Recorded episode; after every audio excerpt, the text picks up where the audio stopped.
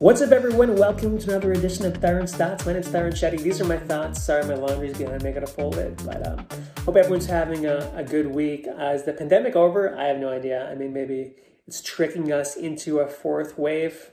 I guess we'll find out. But I've been writing comedy uh, when I can, and I think comedy's more writing based. I think you have to have good jokes behind you.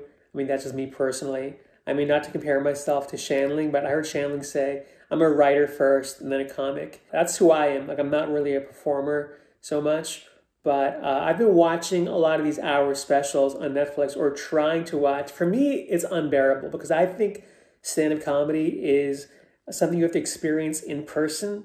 And then to do comedy for an hour, that's incredibly hard. In fact, I challenge you go watch any of these specials. Like, they start off strong and then towards the middle, like they'll have like filler material and then they'll close strong. Here's the point I'm getting at. Like when I first started doing comedy, I'd watch like comics and Conan O'Brien like do five minute spots or you know I'd see them in like in New York City doing 10 minute spots, 15 minute spots, and it's very digestible, short form. And I'm like, oh, I can do this, you know. But the thing is, like when you start headlining and like people are paying money to see you, it's a different animal. Like you have to carry that audience for 45 minutes and comedy is not always copacetic, right? You're to perform for like ghetto rooms, white trash rooms, Vegas where they're like loaded. People aren't even there to see you, right? They're like, they got tickets for the casino and they're just like, got free passes for the comedy show. God knows what. So here's a quick story with a teachable moment. There was a point where I was selling out in these small towns and I headlined a room in New Hampshire. I sold it out. It was like 400 people and I was like, oh, it's cool. I'm going to go headline. And then I did it. And I think I bombed. In fact, I know I bombed. But I don't think people knew I bombed. But the worst part was I had to go shake hands with people afterwards, like, oh, thanks for coming. And I was like, man, that did not feel good. And then I was featuring for a friend of mine on the road, and I realized headlining is a completely different beast. I mean, to really keep an audience engaged and interested. And like a seminal moment for me was I went to the Brea Improv and I watched uh, Brad Williams, who's not like a friend, but he's like more of an acquaintance, but he was a really cool guy and he let me watch his set and very impressive, right? Like he just kept that audience going for 45 minutes and something clicked and I was like, oh, this is how you do it. And then I was doing a character, right? Like Bobby Kahn and I was featuring and it got to a point where people couldn't follow me and they were like, hey, can you come back in a headline?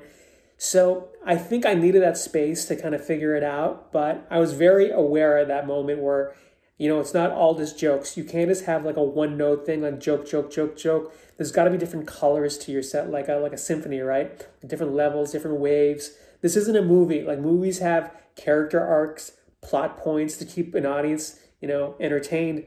Uh, comedy clubs, people are drunk and they have to watch you, and all you have is your words and a microphone. You have to ask yourself, what type of comic do I want to be?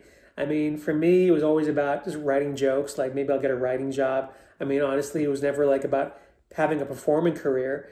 And the more I did it, I was like, oh, if I want a headline, I have to really, you know, understand this properly. There are some comics who are really famous off their podcast, uh, off a sitcom they're on, and then people buy tickets for their shows like their zoo attractions. They go pay money to see them. Oh, that's entertaining. Whatever, it's night out. And then there are comics that really just own the stage. You're like, man, what did I just see here? For me, you're gonna laugh here, but that guy is a carrot top. I've seen this guy twice in Vegas, and the guy has created like he's a you know doing comedy 30 plus years, but he's created a monster act for like an hour, right, with props and stories and whatever.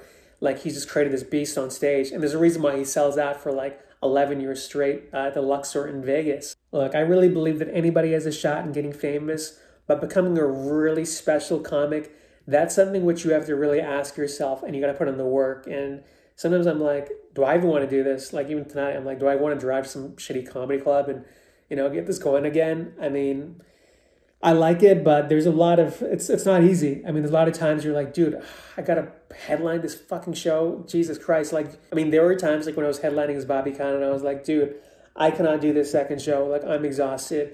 Like it's it's like a job at that point. I read Steve Martin's book, and he even said like the Friday Night Late shows were like was like being a lion tamer, right? For like these huge arenas. I mean, it's work. So, anyways, those are my thoughts on the headlining. I mean, you know, whatever you want to do is fine with me. I really don't care. Another thing I would just throw in there is who cares what anybody thinks about your act? Unless you're stealing It doesn't matter what anybody thinks. As long as you're making a living and you're doing what makes you happy, that's really what counts. So, hey, don't forget to subscribe to this channel. Thanks for watching. Take care.